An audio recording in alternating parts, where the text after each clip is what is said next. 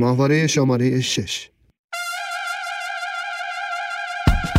سلام، اینجا ماهواره است. ماهواره سیگنال‌های خیلی کوتاهی از کتاب‌های صوتی، نمایش‌های صوتی، گپ و گفت‌های صوتی و هر چیز صوتی دیگه. ماهواره راجب کتاب، راجب خوندن و شنیدن کتاب. هر ماهواره یک شخصیت رو معرفی می‌کنه و در نهایت معرفی و شنیدن یک موزیک. آنقدر بعید است وصالت که اگر ماه بخواهی شاید که به دست آیدمان ماه و تو را نه. داستان طولانی اما پر از هیجان بود. تام وقتی داستان را تمام کرد پولها را شمرد. بیش از 12,000 دلار بود. ثروت بادآورده هاک و تام باعث شد در خیابان پترزبورگ، شهر کوچک، قوقایی به پا شود. همه خانه‌های متروک دهکده برای یافتن گنج زیر و رو شد. تام و هاک هر جا می رفتند تملق می دیدند یا تحسین می شدند. اسناد هویت دهکده و حتی نشریه دهکده قصه کوتاه دو پسر را منتشر کردند.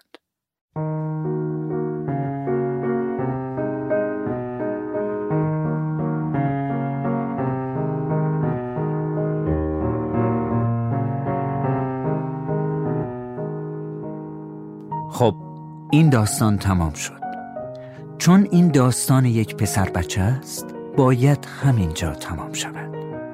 این داستان نمیتواند ادامه داشته باشد و داستان یک مرد شود. کسی که درباره آدم بزرگها داستان مینویسد میداند داستان را دقیقاً کجا تمام کند، با ازدواج شخصیت ها. اما وقتی درباره بچه های کوچک مینویسد باید داستان را جایی تمام کند که بهترین پایان باشد.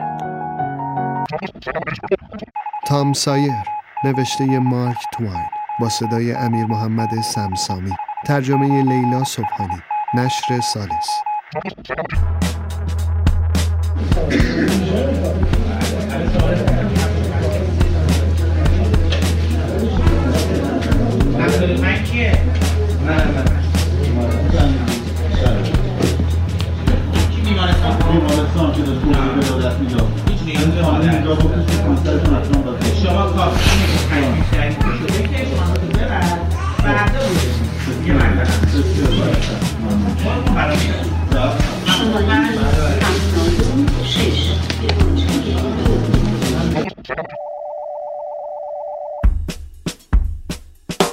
همفری بوگارت.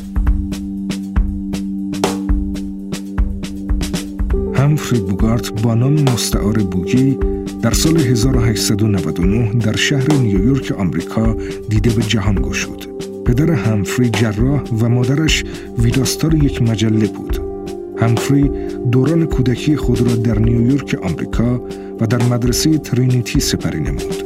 علیرغم وضعیت تحصیلی ضعیف در مدرسه، والدینش در سال 1917 تصمیم گرفتند که او را به آکادمی فیلیپس در اندوور ماساچوست بفرستند که مدرسه شبانه روزی سختگیری بود و زمان جان آدامز مدیرش بود. در نتیجه بوگارت نتوانست با استانداردهای آکادمیک بالای این مدرسه خودش را تطبیق دهد و در ماه می سال بعد اخراج شد.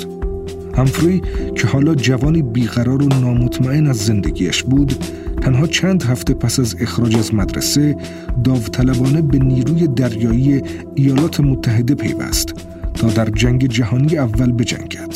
شاید مهمترین واقعه خدمت همفری در نیروی دریایی جای زخمی بود که سمت راست لب بالاییش باقی ماند و بعدها تبدیل به یکی از ویژگی‌های اصلی صورت مردانه و سرسخت او شد. وی از سال 1920 تا 1922 در کمپانی نمایش یکی از بستگانش به نام استودیوی فیلم برادی به عنوان مدیر صحنه فعالیت می‌کرد. همفری بوگارت در سال 1936 با بازی در فیلم جنگل سنگی خود را به عنوان بازیگری پر استعداد در سینما معرفی نمود و این مقدمه همکاری نسبتاً طولانی مدت و موفقیت‌آمیز او و کمپانی برادران وارنر شد. همفری از آن سال تا سال 1940 در 28 فیلم ظاهر شد که اکثراً گانگستری و تنها 2 مورد در ژانر وسترن بود. حضور در فیلم‌های شاهین مالت در نقش سام اسپید به کارگردانی جان هیوستون و کازابلانکا از مایکل کورتیز از جمله محبوب ترین و چشمگیرترین نقش‌آفرینی‌های بوگارت محسوب می‌شود. همفری بوگارت در سال 1951 برای بازی در ملکه آفریقایی برنده جایزه اسکار و در سالهای 1942 و 1954 برای فیلم‌های کازابلانکا و شورش کین نامزد کسب این جایزه شد. بوگارت در اکثر فیلم‌هایش در نقش مردان خوشگذران و خوشپوش و در این حال دلیر و باهوش ظاهر گردید و همین امر در جذابتر شدن شخصیت او تأثیرگذار بود. مؤسسه فیلم آمریکا در سال 1999 بوگارت را به عنوان بهترین ستاره مرد تمام دوران برگزید. همفری 4 بار ازدواج کرد و حاصل آن 2 فرزند دختر و پسر بود و همسر 4مش لورن باکال تا دم مرگ همراه او بود. سرانجام همفری بوگارت در سال 1957 بر اثر بیماری سرطان حنجره درگذشت.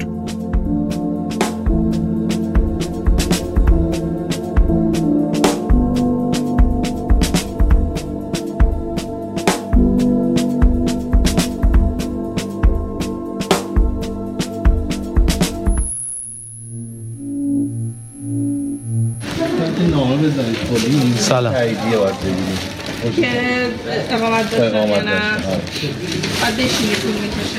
سلام خانم.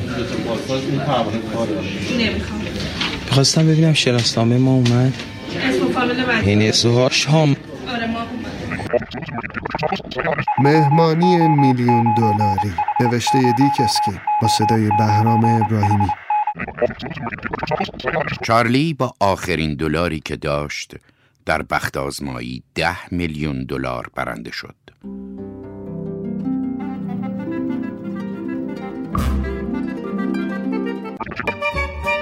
جشنی که با دوستان خیابان خوابش گرفت 2 هفته به طول انجامید تا آنکه چارلی طی مهمانی بر اثر ناپرهیزی مرد.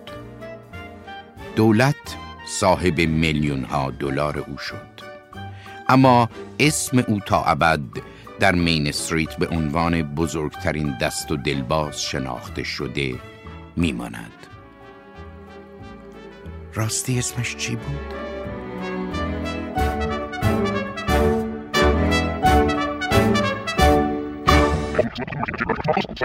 بالای کمان برو اگر تیر زنم، سر به بالای کمان برو اگر تیر زنم، ورناقی بلدی نبکسن و آخشو آشنان است که بدی دنات بیکن را.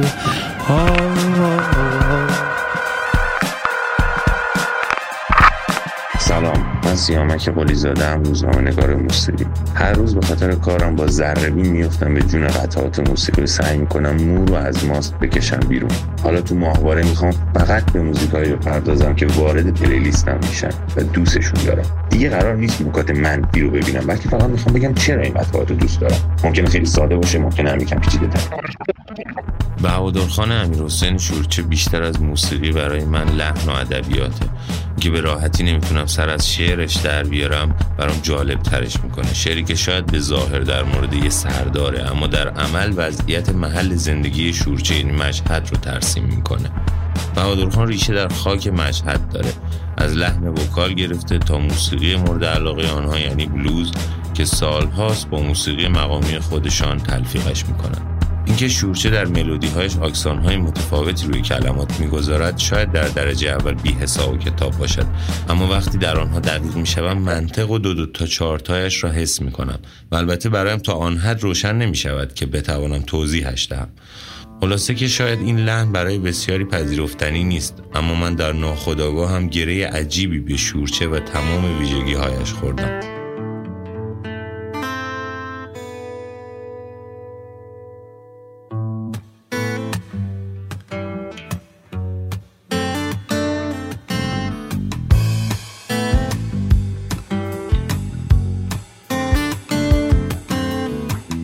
من آخرین جن گرمابه سلطان بودم، من آخرین فانوس از شب گذشته ایران، من آخرین گرده پشت پای سواران بودم، وقتی آخرین باران شرجی تیر خراسان.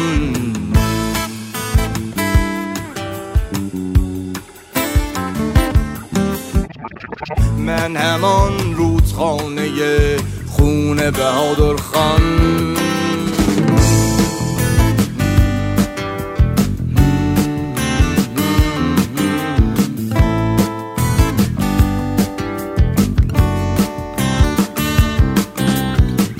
من آخرین فریاد رو به آسمان بودم، من آخرین فریاد رو به آسمان بودم، من آخرین غداره به سینه نشسته گریان.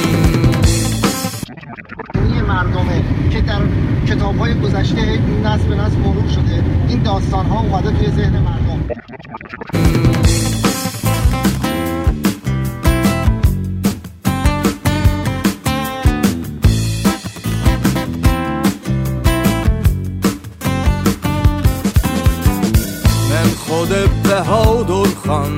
من خود بهادر خان بودم،